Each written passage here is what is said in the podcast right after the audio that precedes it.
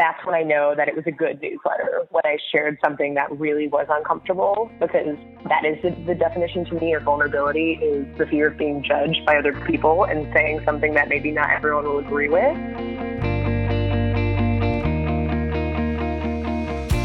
Hello, hello, and welcome back to Seek the Joy podcast. Happy Seek the Joy Tuesday. I'm your host, Sydney Weiss, and thanks for being here and thanks for joining us on this Halloween week. I hope you have a great Halloween. I hope you have a great Halloween week. What are you dressing up as? What are you doing? Let me know. I'm super nosy and I love seeing everybody's Halloween costumes. So show me what you've got going on. But in any case, um, let me tell you about who's on the podcast this week. On this week's show is Jillian Richardson, and she is the founder of The Joy List. And The Joy List is this really wonderful weekly newsletter of events in New York City where you can go by yourself and leave with a friend. Jillian's mission is really to reduce loneliness in the United States, and she's starting with New York City. Through the Joy List, she compiles events that encourage connection, vulnerability, and playfulness. And on this week's episode, we talk all about the Joy List. Jillian shares with us the inspiration behind starting it and her passion for building community and why it's so important to create deeper connections and choose vulnerability. We chat about creating balance when everything is a hell yes and developing self worth outside of work and reconnecting to our femininity. Plus, Jillian and I discuss the world of freelance. She's a pretty badass ghostwriter, by the way. And we talk about her newest writing venture. She's writing a book that's coming out next year, and so much more. So, before we dive into this week's new episode, I want to share a couple of quick things with you. First of all, our fifth and final giveaway in our month long celebration of the one year anniversary of Seek the Joy podcast went live on our Instagram page yesterday. I cannot believe that this is the last one. I can't believe it's coming to an end. So head on over to Seek the Joy podcast on Instagram. It's just at Seek the Joy podcast. And make sure you enter this week's giveaway. The theme is professional development, and we've got some really good stuff in there for you. The giveaway ends this Friday, and I will announce the winner on Sunday. So make sure that you enter. Um, also, you know, I have to share with you the iTunes review of the week. And this week it comes from R. Schaefer Allen, and it says, This podcast is amazing. I'm so glad I started listening to this podcast. I've been struggling with a few things lately, and Sydney's openness and vulnerability really reached me and helped me when I was feeling hopeless. I'm so glad she puts herself out there and speaks her truth. R. Schaefer Allen, thank you so much for this review. And you know I've already thanked you, but I'm thanking you again. And this time I'm thanking you on the podcast. Guys, if you've been enjoying this podcast, if you've been tuning in, or even if this is your first time tuning in to Seek the Joy podcast, it would mean so much to me if you left us a rating and review on Apple Podcasts or really wherever it is that you listen to podcasts. And if you don't know how to leave a review, just send me a quick message and I'll walk you through it. Ratings and reviews really help us get seen by new people and grow and expand. And selfishly, I love reading and hearing and learning about what you guys think about this podcast. If you do, make sure to take a screenshot of your review and send it to Sydney at seekthejoypodcast.com. And I will send you our guide for infusing more joy into your life and some Seek the Joy podcast stickers and a really big virtual hug. All right, guys, that's it.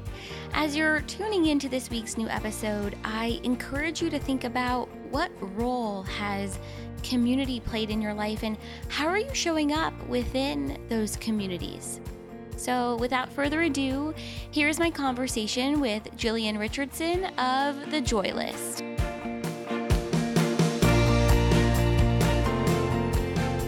Awesome. Well, thank you so much. You can't see me, but I'm doing like a little wiggly, excited dance in my seat right now.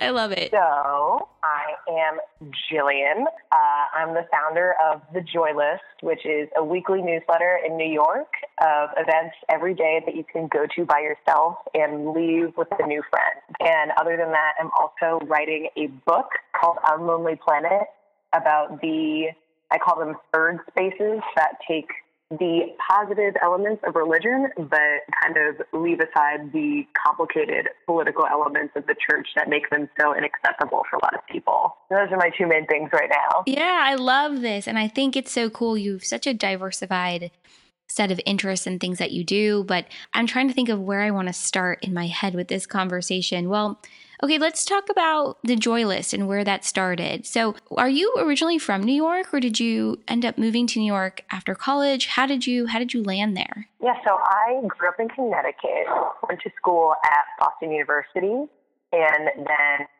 graduated early on purpose so that I could move to New York City as soon as I possibly could. so I actually moved to New York City because I wanted to be a comedy writer. And so I moved here because I said, I'm going to be in late night. I'm going to do all these classes at Upright Citizens Brigade. I'm going to find an agent. And once I got here, I very quickly changed my mind and decided that the comedy world was not for me because the people who I met who were successful did not seem happy. So from there, I was kind of playing around with dropping into different communities. So I was going to a lot of events by myself. When I moved to New York City, I didn't really have any close friends who lived here there were two women I knew from high school who were in New York City, and that's pretty much it. And so I started going to meditation events by myself. I went to a festival by myself for a weekend. And the thing that I kind of cite as my turning point in really starting to find my community and realizing the power of what a community can give is when I went to Camp Grounded, which is a summer camp for adults that is completely sober and it's also a digital detox weekend. So there's no technology. There's also no talk about work or age. Mm. So it's kind of this amazing level playing field where everyone goes in. It is equalized kind of, and you can just be yourself, be silly, be playful like a kid, and that I think it's just a very specific type of person who opts into going to that type of event. Yeah. And that's when I started to find like, yes, these are people who make me excited I feel like they can help me grow as a person. They're people who I am excited to support in their growth. And I just felt better. I just felt like a better version of myself. And I was like, yep, these are these are the kinds of people I want to be around. This is the type of friendship that I want in my life. Yeah, it, it, it's so interesting when we remove technology and we we remove our phones and we remove those distractions. We really have the ability to connect with people on a much deeper level. And so it sounds like that camp experience just, I don't know, it was like a shift in your journey once you got to New York. It was a huge shift. And I think it helped me realize how powerful an event can be. Because, like, yeah, it was a one off weekend, but it also gave me access into an entirely different type of community. And I saw those people after that event. And I think that it wasn't just that one instance, but it was a big moment that helped me kind of fuel my obsession with events and why certain spaces can facilitate a transformation within yeah. someone. That's so interesting what you just said about how powerful an event can be because I think often when we see an event listed in a newsletter or on Facebook or um, if we're told about it from a friend, we, we don't think about just the impact of the event or the people that we could meet there or what that could mean for ourselves and for our lives. And so you have created some pretty phenomenal events from the Hustle Fest to Ground Shift. What was the first event that you created and what has that experience been like? Yeah, I think I got really lucky when I moved to New York City that I was a part time freelance writer in college and I continued freelance writing when I left. And this website, Skillshare, which is kind of like an online teaching platform, they reached out to me and they said, Hey, we've seen a bunch of your freelance writing online. We see that you're writing about freelancing. Would you be willing to teach a course on writing for our students? Like, we'll mm-hmm. send a video crew to your apartment and we would just love for you to be one of our first writing teachers. And the fact that they did that and they trusted me with that and they saw me as an authority kind of helped me get comfortable with the idea of teaching and being someone whose voice is worth listening to and I realized how much I liked teaching. And uh, I think because of that too, when I left Camp Grounded and I felt how impactful play is, I pitched a kind of like improv and play workshop at a co-working space near me and they accepted it and I that went well And I just started getting kind of hooked on hosting events and bringing people together. There's so much power in bringing people together. And I think it's so interesting because once you start doing it and once you start formulating your own communities outside of just joining others, I think it's, I don't know, it's a totally different experience. What you just said too about becoming an authority on something isn't that just like the weirdest feeling when someone considers you Mhm. like like that you know your stuff you know what you're doing and i think we spend so much time in our lives doubting ourselves and doubting you know it's that imposter syndrome piece so that had been a really interesting experience to to be regarded in that way It's something I really struggle with, but also I completely forget who gave me this piece of advice. But they said, like, you're an expert if you know 10% more than the person. So I'm Hmm. like, okay. I that love that. The. It's like, yeah, we have someone, we have something to teach someone. Totally. And you're also a freelancer and you did you ever expect to work for yourself or yeah, did you ever think that was like a remote possibility like I would work for myself and create a business and and be successful within it? Yeah, no, I definitely didn't. so I, my friends who know my dad, they know he's like a very, his love language is kind of talking about work. Like that's how he bonds with people. That's how he feels like he connects to them. Yeah. And so his job was he was a headhunter where he placed CEOs in high level positions. So ever since I was like, not even kidding, six years old, like we were talking about my career. We always had this thing in my house, like, what is your bullseye? Like you need to know what you want, you need to know the steps that you're going to take to get there, and you need to know the best people and you need to work with the best. Hmm. And for him, that always meant big companies. So, like, no matter what I wanted to do, like when I wanted to be a comedy writer, it was I'm going to write for NBC. I'm going to work for NBC because that's the biggest and that's the best. So, freelancing was definitely never a thing that my parents talked about. I never grew up knowing anyone who worked for themselves. Right. So, like, I grew up in a very kind of like hedge fundy banker town.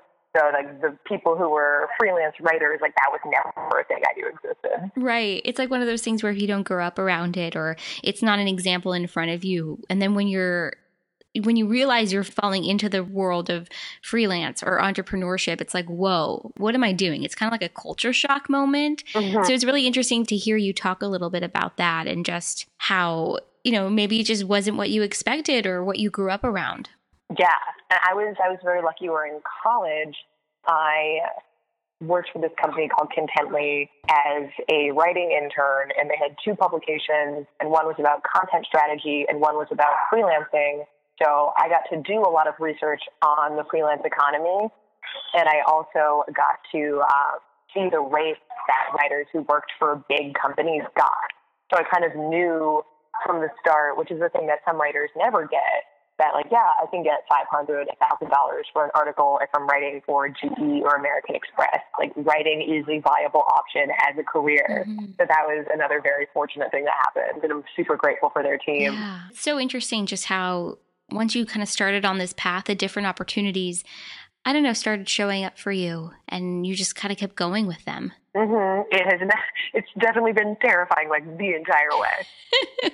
I I mean, listen, I'm sort of in that space too of really making up my life and my career as I go and it's it's really terrifying when you you don't have an example. You don't know what it's supposed to look like, but I don't know, I think it's really fun, but it's also incredibly terrifying. Yeah, and it's a thing that I think only amplifies the more I feel like I really care about what I'm doing. Yeah. Because I'm like, well, the stakes are higher. I really feel like I can make an impact. How do I do this? And the thing that I'm struggling with right now is how do I find mentors? And also, how do I do this very heart centered thing and make good money? Because I want to make good money and help a lot of people. And how do I balance that? How do I do Yeah. both? And that's, I think, a struggle for so many people because these heart centered careers or things that we want to do where it's you're doing it because you love it and you believe you can have an impact or you know that you can have an impact. But then it's kind of like, wait, like, how do I make money or how do I sustain myself and can they coexist? And they absolutely can. But I think for a long time, there are elements of our culture that have said, you, you can't do this heart centered thing. You can't make an impact. You can't change people's lives. You can't put something really beautiful out there and make money at the same time. So it's it's this thing that I think so many people, especially I think in sort of like this wellness space, and I think that's a huge umbrella, but I think a lot of people are reconciling with that. Yeah. And like, I just for uh, for me, I just want to acknowledge like that I definitely have the privilege of being able to experiment with this and see how I can mm-hmm. do something that I'm really passionate about and that I think will help and not have the worry of like, oh, if I don't make enough money this month, I literally have nothing to fall back on. It's like, yeah, I am fully mm-hmm. financially supporting myself, but if something went wrong and I couldn't, I have people who would support me and help me out gladly. Yeah. yeah. And actually, a thing about me that a lot of people don't know because I never talk about it is that I actually make all of my money from ghostwriting for CEOs. So I make a small amount of money from the newsletter, but mostly I'm a ghostwriter. Yeah. And I don't mention it because that's not how I want it to be known.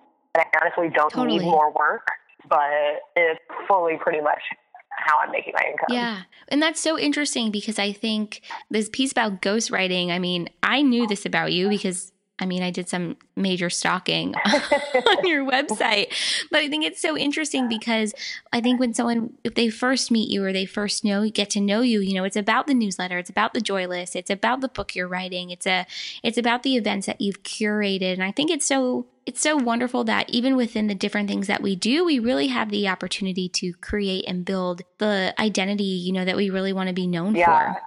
I'd say six months ago, I made the conscious choice that when somebody asked me what my job is, I said I'm the founder of the Joy List because I do want that to be my full job eventually. Yeah. For anyone that doesn't know what the Joy List is, I mean, what is it? Yes, so it is a newsletter with the goal of ending loneliness in New York City. And so, how I do that is I have an intro that's something that happened in my week, a story that hopefully I can get to be as vulnerable as possible. And after that, I have two or three events for every day of the week that have a facilitated moment of connection. So that means like no art galleries, no movie screenings, no shows, because I think there are plenty of newsletters that do a really good job of highlighting those. Yeah. Uh, and so instead, it's more like a facilitated dinner party, a meditation with discussion circles, a improv like prank in public, anything like that. So anything that gives people like an opportunity to connect yes. and actually talk. Yes. And a reason also that I do it is because the, a lot of times people who I think are really, really good at creating beautifully connected spaces are also not great at promoting themselves. So I am also just trying to help those people get their good work totally. out there. What's so cool about your newsletter, and I'm on the list, even though I'm not in New York, but maybe one day. But what I love so much about your newsletter is that it really is about connection, but it's also about this element of vulnerability and also having fun. And at the beginning of our conversation, we did talk a, a little bit about meaningful connections and creating those deeper relationships. And it sounds like the Joy List was really inspired by your own experiences and, and trying to really develop and, and connect with people on a deeper level. And I think when you move somewhere new or you do something different, it, it's hard to meet those people. So to have something to help facilitate that, I think is so needed. Thank you. I nothing makes me happier than meeting someone who's like, "Oh, I just moved to New York City and I was really scared and I found your newsletter and I went to an event and I made a new friend." Like my heart explodes. Like, that's oh. exactly what I want. Because I like that goes back to your why, right? And like the impact that you want to have and why you're doing it. Mm-hmm. And so this element of vulnerability that I think really goes hand in hand, you know, with your events and connecting on a deeper level and what has your experience been like with vulnerability and showing more of yourself or sharing more of yourself in a way that, you know, maybe isn't always so comfortable? Yeah, I think for me, when I send a newsletter out and I'm, I feel like almost like a bad feeling in the pit of my stomach afterwards, that's when I know that it was a good newsletter. Yeah. When I shared something that really was uncomfortable, because that is the, the definition to me of vulnerability is the fear of being judged by other people and saying something that maybe not everyone will agree with. And I will fully acknowledge that not every week I get that feeling because sometimes I am busy and I don't have the time to sit and dig and think like what is really the most meaningful, impactful thing that I can share this week. Sometimes I just share a story that I think will be helpful to people and that's that. But occasionally I get that rare intro where I have that feeling of almost like dread, but always those are the emails that get the most responses from people who understand what I'm going yeah. through. And it's amazing once you start to put yourself out there in that vulnerable way that's different and requires, I think, a lot of courage. It's amazing just the people that reach out and sort of validate that. And not that you need that validation in that moment, but I think it goes to show like, okay, I'm doing the right thing. Like, okay, I'm putting myself out there in the in a way that aligns with who I am and the impact that I want to have. Yeah, it feels really good to hear those responses from people that I was helpful. Do you have any plans to expand it beyond New York? Yes. So that is a long term plan that I honestly do not know how I'm going to do yet. yeah. But like if we're talking like five year, 10 year plan, my goal is to really nail my system in New York City of how to promote these events, how to get sponsors, how to do like a really consistent event and like actually be able to support myself in that way. And then kind mm-hmm. of find whoever is the Jillian of Chicago or San Francisco and partner with them and have them start to bring the newsletter to other cities. Because I've had a ton of people from other towns reach out and say, like, we would love to do this in like Minnesota or California. I actually, I have people in Sri Lanka and in England who are interested in bringing the newsletter there. Um, That's so amazing. Needed, and I just don't know how I'm going to do it. It's one of those things where like you see the need and it's out there, but it's like, how do I scale this? Like, how do I do it? Mm-hmm. Yeah, that's like a whole other enchilada. like figuring yeah, out how to scale. enchilada. Yeah, it's like a whole other animal. Like figuring out how to scale, you know, something that you know is impactful. And I know that it helps people. Yeah, and I think that's the most important part is that it does help people and it does help facilitate these deeper connections and having fun because playfulness and play is also a value I know that you hold dear and hold dear, especially when it comes to the newsletter. And so is play like a has it always been a big part of your life or was it something that you had to i don't know like work to incorporate or or bring more into your life? Yeah it's really interesting. I think that as a kid i was super playful. I was really silly. I always prided myself on having a good sense of humor. But growing up i never really had an activity that helped me tap into that. Like in high school, I wished my high school would start an improv or sketch group, and it never mm, happened. So by yeah. the time I got to college, I was like exploding with anticipation of joining like a comedy group. Like that was my version of sorority. Yeah. But I don't know if I consciously was thinking like, oh, I need more play in my life. Yeah. I know that growing up, I was very serious. Like I was a very intense student. I was, I'm still am like very type A in a lot of ways. And I know that that's not healthy. I think for me, the people who I've met who seem the happiest and have the lives that I want to kind of copy a little bit or take bits and pieces from are the people who really, really prioritize making time in their lives for being silly. And that doesn't necessarily mean like doing improv, but just to have fun I think I just replace the word play with fun, like anything that's enjoyable. Totally. Because it's so easy for me to get sucked up in the cycle of just working. Because that's the environment I grew up in, was an environment that's obsessed yeah. with work. Yeah, you and me both. I mean, I always thought I had to be so serious to be taken seriously. And it's really only been in the last year where like I've had a total like 180 where it's like, no, like I can be myself and I can let my personality come through and have fun and be silly and play and still be me. Do you know what I mean? Like it doesn't mm-hmm. take away from who you are or what you want to do or the impact that you want to have. And I think it has a lot to do with the environment that you or I or anyone else, you know, grew up around too. I think it totally impacts just like our perspective on on all of that and work life balance too as an adult. Yeah, no, I fully agree with that. So, you're also writing a book. So, yeah. how did this journey of writing a book come about? Like, what was the inspiration? Where did it start? Because I think this is so cool. Thank you.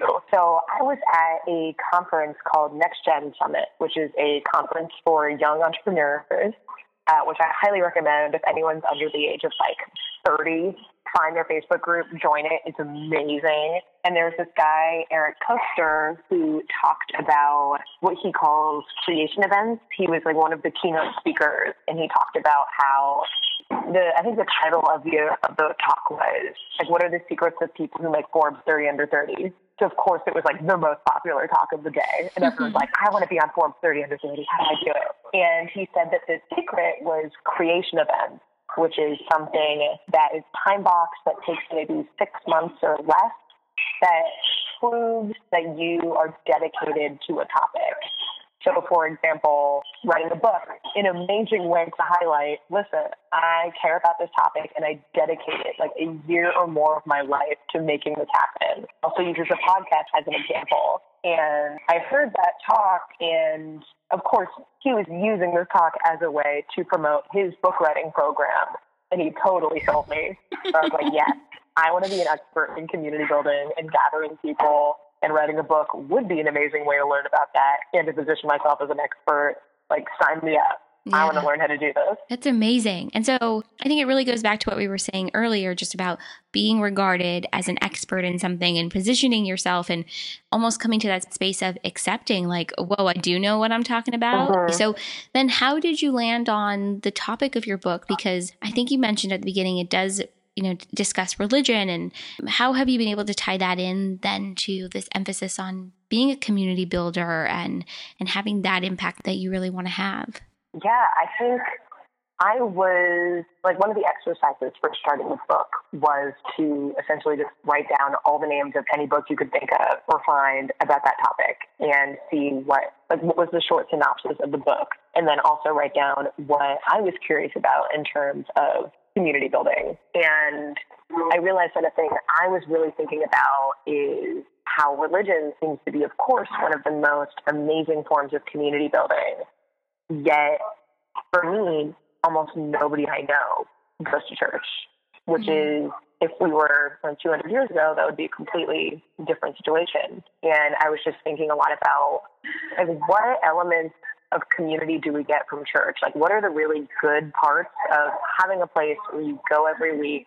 You get to feel like you're part of something that's bigger than yourself. You get to help other people. People notice if you're gone. And then what happens if that's taken away from us? If we don't have something that is like that in our lives?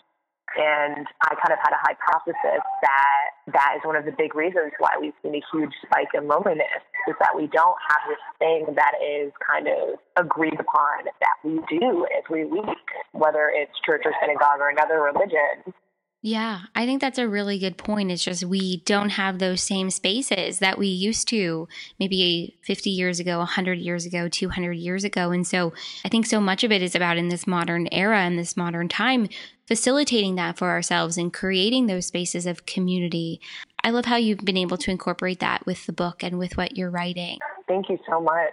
So, what is the writing process been like? I mean, do you write every day? Do you write a couple times a week? So I definitely, at least I do write every day, but not for the book. Right now, it's been a lot of interviewing people, finding people who I'm just curious to chat with, and then taking that interview and breaking out into stories. So saying, like, what were the most interesting things to me from that conversation and fleshing it out the man who runs the program, Eric, he calls it the Lin Manuel method hmm. because Lin Manuel Miranda, when he wrote Hamilton, just did a bunch of research on Hamilton. And then how he decided to write the stories was just what are the most compelling parts of this story and started writing those out and then eventually was looking for themes within those stories and that's kind of the same way I'm approaching this book. That is so cool. So do you have like a deadline for yourself or is it kind of like I'll finish it when it kind of just all magically, you know, comes together? Yeah, so that's an amazing part of this program about doing it with a bunch of other people. So October 8th, I have a deadline of 20,000 words. So it doesn't have to be good words, just words, 20,000 of them by October 8th. Uh, and then March is when we'll have done like all of our rounded edits and we've had people read it for us and we've worked with our coaches and all that goodness. So everything going according to plan. March is when the book will be ready. So, like with everything that you do, I mean, how do you balance everything for yourself? Honestly, it's a thing that I struggle with. um, yeah. I think just having time chunks is a really helpful thing for me. Like saying, okay, before noon is only when I'm doing my deep work writing. Like I have to be writing then only scheduling meetings in the afternoon, um, making my list of what I'm going to do the night before, all those like classic productivity tips. But if I'm being real, I definitely have moments where I totally lose my shit and I'm like, what am I doing? This is too many things. And I keep telling myself I'm going to do less stuff and I only am going to say yes to things that I'm a hell yes to. But yeah. I also have so many hell yeses that it's it's still too many. I think that's so interesting because people talk about like if it's not a hell yes, it's like a hell no, right? But then what do you do when you have so many things that are a hell yes? like I'm so excited about this, I'm so passionate about it, and then before you know it, you're looking at like 10 different piles of exciting projects or events or things that you want to be part of. And I think that's a big struggle for a lot of people, including me, uh-huh. is I keep taking on stuff that I'm so excited about, but I couldn't imagine not doing it. So it is about yeah. finding a way, I think, for me at least, and you'll have to tell me if this is the same for you, but kind of being able to compartmentalize and saying, like, okay, this will not get done today, but my sleep is more important. Or uh-huh. hanging out with this friend for two hours is more important. And and kind of being okay with that and figuring like it's not gonna be a perfect balance, but this is this is as good as I'm going to be able to do today. And it, as I think sometimes we talk so much about balance or so much about self care, but oftentimes the biggest form of self care is just being like, this is just what it is going to be today, and kind of having that moment of acceptance and, uh-huh. and, and just being okay with that. Yeah, it's it's a thing that I'm. I talked to one of my friends Duncan about this a lot, but it's kind of like it's been programmed into me that work is the number one priority, and in so many cultures that is not the case. Totally. Like people do not feel as guilty in other countries about just stopping working after like six or seven hours and doing other things because their value as a human is not intertwined with the amount of stuff they get done and the amount they contribute to like right. capitalist system. And it's so deeply ingrained in me that like my worthiness as a person is the amount of stuff I produce. And that's not true, but it's definitely a thing that's still yeah. in my brain. When did you have that moment of realizing like, whoa, my level of self worth or what I connect my worth to or my value to is to my output. Is that something you've realized recently for yourself, or have you just known that? For a long time? I think it's only since I graduated from college and was in New York City and just started meeting people who did live their lives more mindfully and were more self-aware of kind of the the reasons why they do what they do yeah. and just being lucky enough to become friends with people who are super thoughtful like shout out to my friends Duncan and David, who I have these hmm. conversations with all the time, who are very much like, let's think about the patriarchal structure. Let's think about like the capitalist structure. Why do we have these values? It's because like we're American and like this is just what we're taught to think is important. And like go to Spain, go to Bolivia, go to Uruguay, whatever, like go to Russia. Things yeah. will be different. Yeah.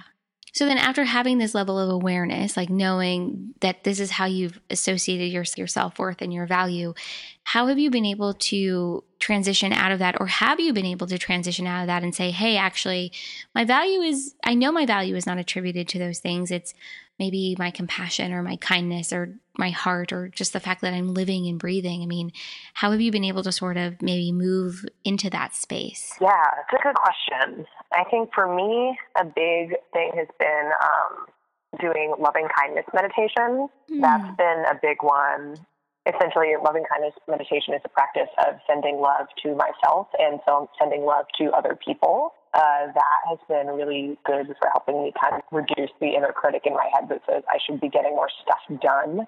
And also starting to do work on like women's work, so like thinking about sisterhood, tapping into my feminine characteristics that I do not value but are very valuable, like kindness and compassion and openness and trying really purposefully to strengthen those things. Mm-hmm. There's a book that I read called The Heroine's Journey that really helped me with that.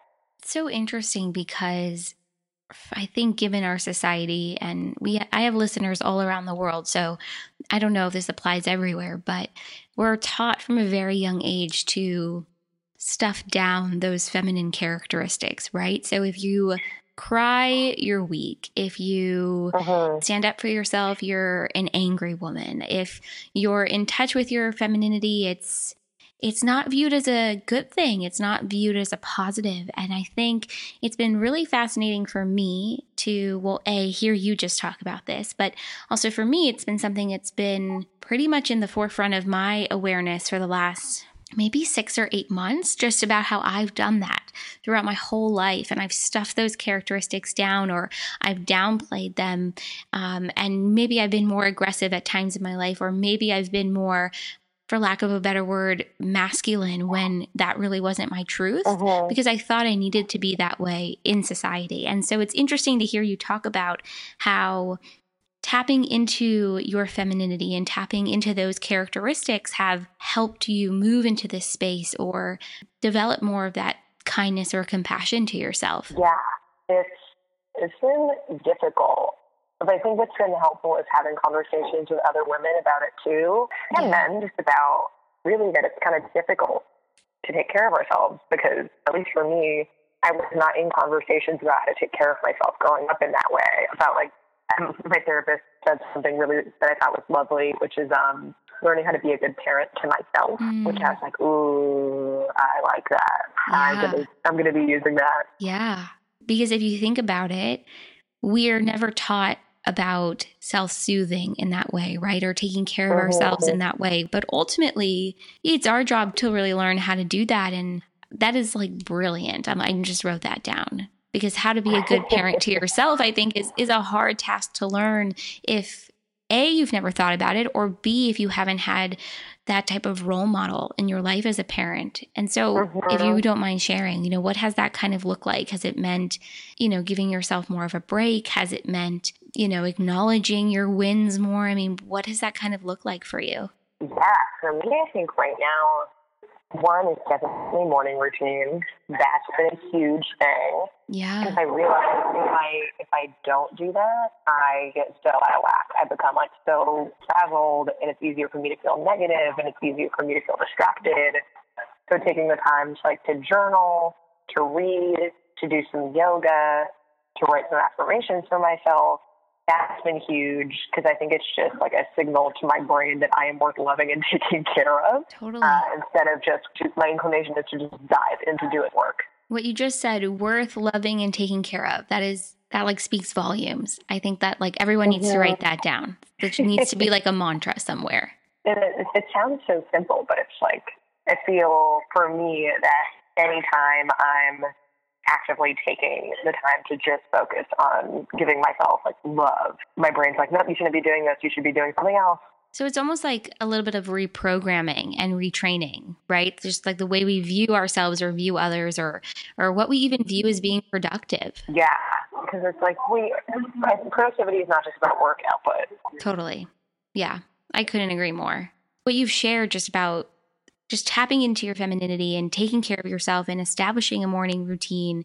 I mean, it really does go back to self care and self love, but I love the way that you and I just talked about it because I think it's so different than conversations that we usually have about being intentional and being mindful and and taking good care of ourselves you know within this broader you know self-care and wellness conversation Yeah, I think for me, I just want to remind myself to be kind to myself because I've had decades of experience that tells me to not do these things that I'm trying to start doing, like meditating and doing yoga and writing and being mindful of my breath and being mindful of my emotions and all that Yeah. stuff. I never had that training growing up, so it's going to take me a long time to actually nail it, and I probably never will. So that that's just a thing that I'm hoping will be helpful to somebody as well. Oh, it's going to be. I mean, it's even helpful for me in this moment because it isn't something I grew up with either. And I think so giving ourselves kind of grace within that and patience and and no one will ever get it perfect. But that's okay, you know? Amen. So if you could go back in time and tell, I don't know, 21, 22 year old Jillian anything, what would it be? Oh man, I would say you're worth loving. That's what I would say. Like you're worth dedicating time to love. You're beautiful without changing. And learning to be in touch with yourself and your intuition is going to take a long time, and that's okay. Mm. Mic drop. That is so good. You are worth loving. Every part of you, just worth loving. You don't have to change for anyone. You are just worth loving the way that you are. It's an important message that I got to remind myself of. Yeah, I mean seriously, I'm gonna write this down and put it on like a like an index card in front of in front of me on my desk because it, everyone needs that reminder. Oh, I think always. Mm-hmm. So I'm in a future trip with you a little bit because I love asking I love asking this question because we always spend so much time talking about where we've been and where we are now, but what would you say is is your biggest dream? Oh man, my biggest dream is to be able to focus on community building and do it full time and be making good money from it and not be stressing out and having like systems in place and knowing what I'm doing and getting more offers than I can say yes to. Hmm. Like I'm doing a Joylist event once a month at least. I'm hosting a event for community builders once a month. I'm writing books about community building and gathering and loneliness. And I'm getting paid to speak. And like I'm getting paid well so that I can do all these other things that I do for free or at low cost and I can do it without resentment and without yeah. stress.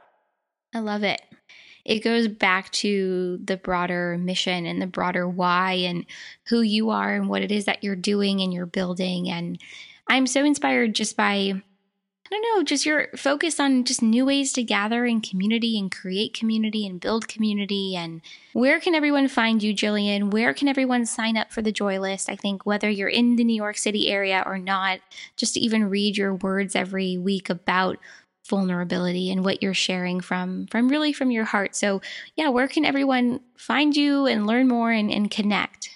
Yeah, so the website for the Joy List where you can sign up is joylist.nyc. On Instagram, we are at joylistnyc. And on Facebook, we are the Joy List. And if you want to email me, you can just email hey, H-E-Y, at joylist.nyc. And I probably should tell people you always respond with the best GIFs. So yes, I'll respond with the GIF for sure. They're so good. So just send her Jillian an email just to be able to get the GIF on the other side. Jillian, thank you so much for coming on Seek the Joy podcast. I loved our conversation. Thank you so much. I really appreciate it, and thank you for doing what you do. You're elevating the voices of so many people. Oh, you're so sweet. Well, thank you. It's a huge goal of mine just to be able to do that. So I really appreciate it. Thank you.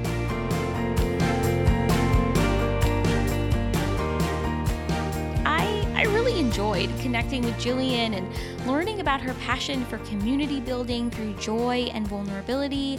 And I'm really looking forward to hearing what you think about this new episode. Make sure to join the conversation and follow along on our social media pages. We are at Seek the Joy Podcast pretty much everywhere except for on Twitter. We're at Seek the Joy Pod, but I'll include all the links to that in the show notes so it's so easy to find us. And if you want to support me and you want to support my work here on this podcast, Make sure to share the show or your favorite episode with your friends or your family or on your social media pages and hit that subscribe button on Apple Podcasts or wherever it is that you listen to podcasts. You can also leave us a rating and review or even support us on Patreon. And I've included the link to our Patreon in the show notes for today's episode, too. Thanks for being here. Thanks for listening. I, I'm enjoying this outro thing. I think I'm going to keep it. I think it's going to be a thing. Um, in any case, have a very happy Halloween. Make sure to tune in to our Instagram page on Wednesday to see my Halloween costume this year. And that's it. All right. Have a wonderful rest of your week. And I will see you right back here for another Seek the Joy Tuesday.